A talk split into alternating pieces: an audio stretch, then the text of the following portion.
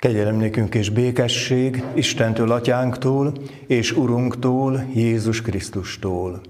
Ámen. Kedves testvérek, hallgassuk meg az ige hirdetés alapigéjét János apostol első leveléből, a harmadik fejezet tizedik versétől a tizenkettedik versig. Így olvassuk. Erről ismerhetők meg az Isten gyermekei, és az ördög gyermekei.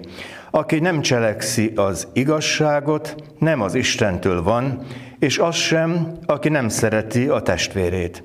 Mert ez az az üzenet, amelyet kezdettől fogva hallottatok, hogy szeressük egymást. Nem úgy, mint Kain, aki a gonosztól volt és meggyilkolta a testvérét. És miért gyilkolta meg? Mert az ő cselekedetei gonoszak voltak, a testvére cselekedetei pedig igazak. Ámen.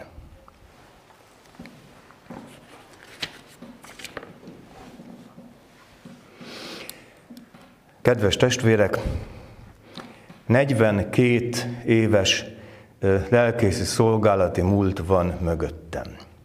Ezt azért tartom fontosnak mondani, hogy ma arra gondoltam, hogy úgy kezdenénk az ige hirdetést, hogy játszanánk. Persze akkor, ha mindenki hajlandó velem játszani. Hajlandók vagyunk? Megpróbáljuk? Jó akkor kérdezném, hogy tudjuk-e folytatni a szót vagy a mondatot, amit elkezdek. Még nyílnak a völgyben. Egyszer volt.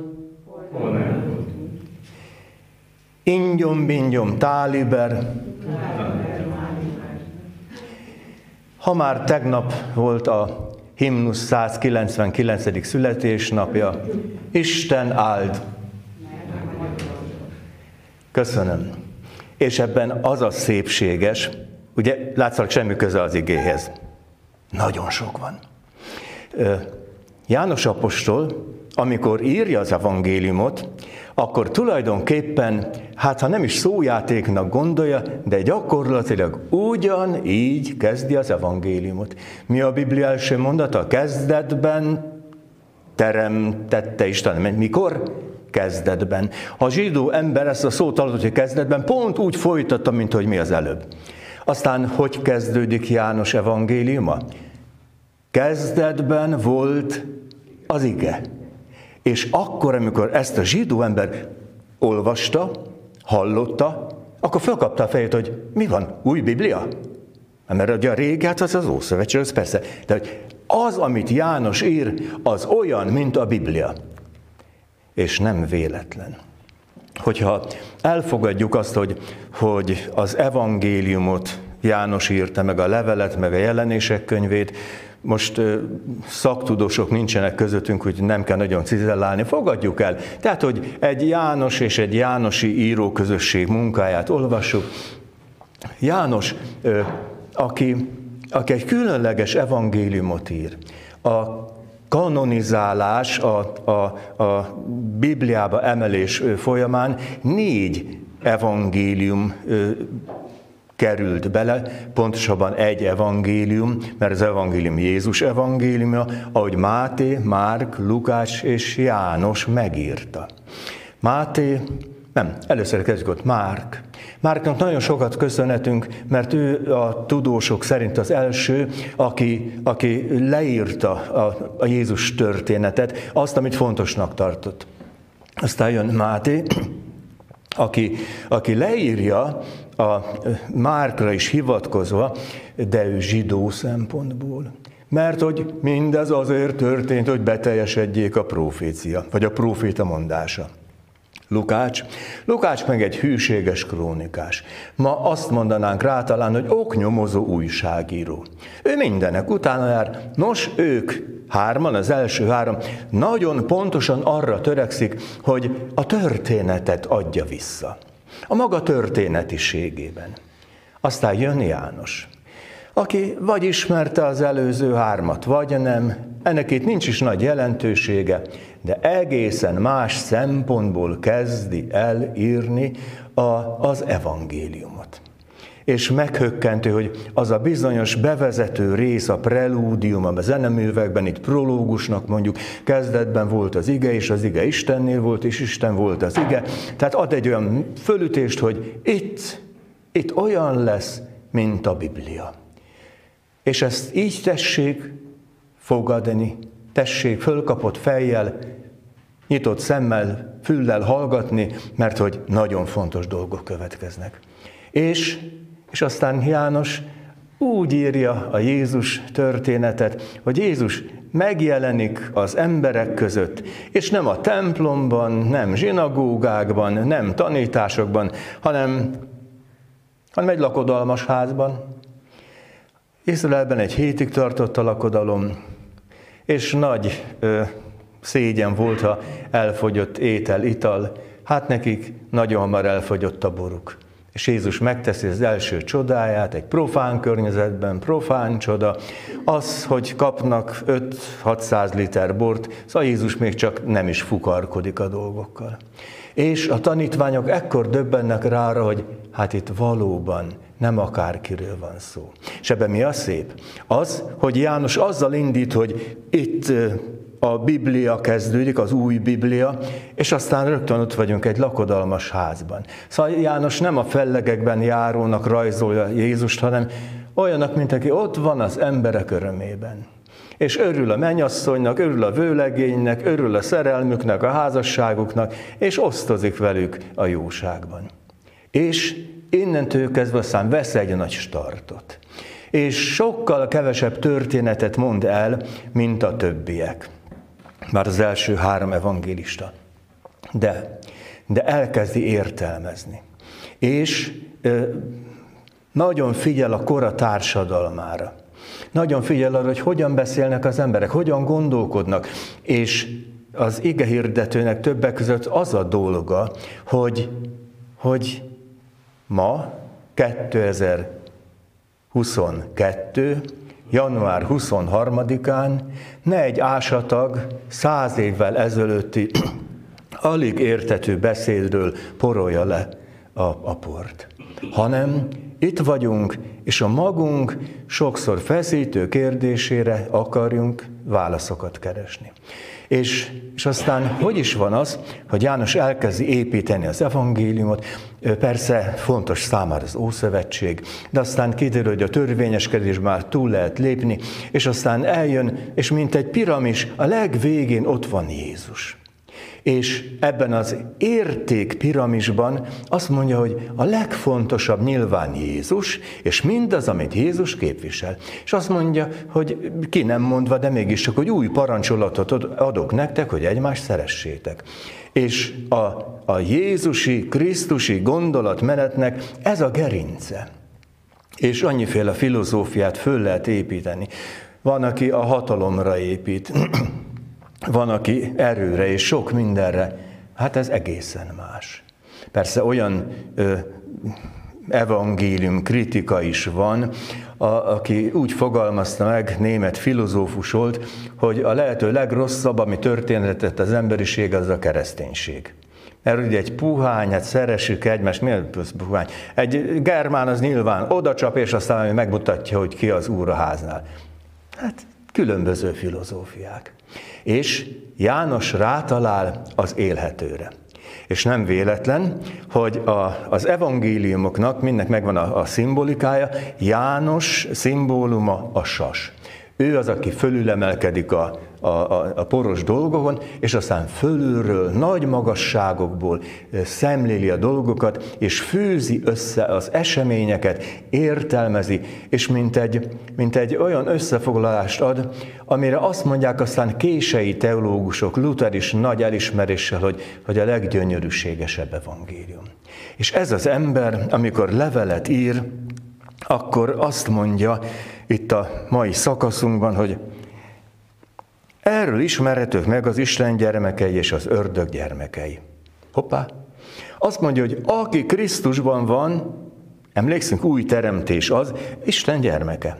És csomó ellentétpárral dolgozik ö, ö, János, és erre mondtam azt, hogy a kora társadalmában így gondolkodtak az emberek. Ellentétpárokban világosság, sötétség, erő, erőtlenség, ö, Isten, ördög, és így tovább. És azt mondja, hogy hogy az Isten gyermekei megismerhetők, meg az ördög gyermeke is megismerhetők. Tehát úgy is mondhatnám, hogy ma Harasztiban föl lehet osztani helyi társadalmat két osztatra. Az egyik azok, akik számára az Isten igéje jelent valamit, és nem egyszerűen csak folklór, hogy, hogy ide kereszteltek, aztán ide járok, meg, meg megszokásból, meg megmutatom magam a gyülekezetnek vasárnaponta, meg az új kalapomat, hanem azt mondja, hogy, hogy aki nem cselekszi az igazságot, nem az Istentől van. Hát szóval, aki nem a rendet képviseli, aki nem cselekszi az igazságot, azt mondja, ez egy ördögi. Úgy is mondhatom, hogy egyszerűbb legyen, ez egy társadalom romboló. Az rombolja a munkai közösséget, a légkört, a, a, a családjába veszekedés szít, és minden egyéb. Ez nem az Isten szeretetéből jött, és az sem, aki nem szereti a testvérét. Itt majd ki fogok térni az, is, az ember szeretetre, mert azt mondja, hogy mert az ezt az üzenetet, amelyet kezdettől fogva hallottatok. Üzenet.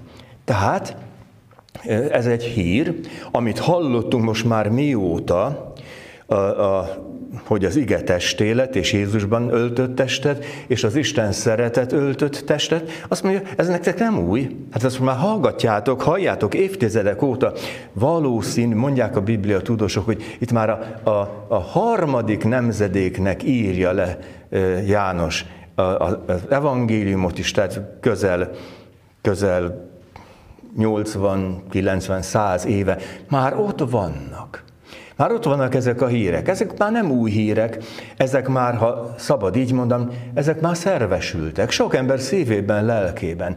És ezek az újjászületett emberek, akik megtérnek, akik akik számára Jézus az iránypont, akik számára Jézus az igazodási pont. Tehát ők nem egyszerűen csak eljátszanak egy vasárnapi egyórás szerepet, ahol lehet jámborkodni a templomban, hanem akik kimennek az utcára, elmennek a munkahelyekre, és onnan lehet fölismerni őket, hogy normálisak hogy megbecsülik egymást, hogy tisztelettel vannak egymás iránt, hogy nem vesznek részt a, a, a káromkodás maratonban, és így tovább. Tehát ez, ez látszik, valahogy látszik, ez mindig meglátszik. És azt mondja, hogy azt hallottátok kezdetől, hogy szeressük egymást. Nem úgy, mint Kain, aki megölte a testvért, mert Kain az a sötétség gyermeke.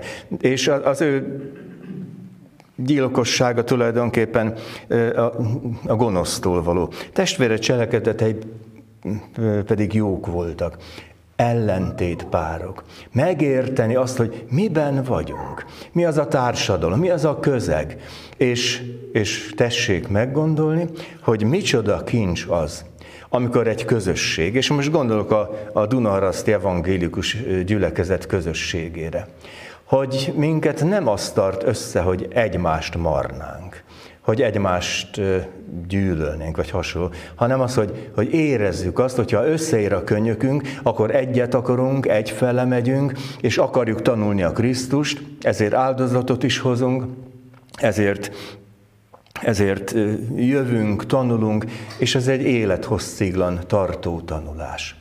És amikor azt mondom, hogy, hogy János az érték csúcs tetején Jézust látja, akkor arra gondolok, hogy megértette, nincs senki másban üdvösség. És nagyon jól tudom, hogy a modern, meg a posztmodern ember azt hiszi, hogy van másban üdvösség. Miben van másban? Pénz, hatalom, karrier, stb. stb. Benne élünk a világban, tudjuk, miről beszélek, ugye? És aztán kiderül, lehet, hogy csak a, a legszélsőséges esetben, egy betegségben, vagy, vagy krízisben, hogy hát minket nem tart meg se a bankszámlánk, se a sikerünk, se a beosztásunk, nem tart meg, mert ezt nem tud megtartani.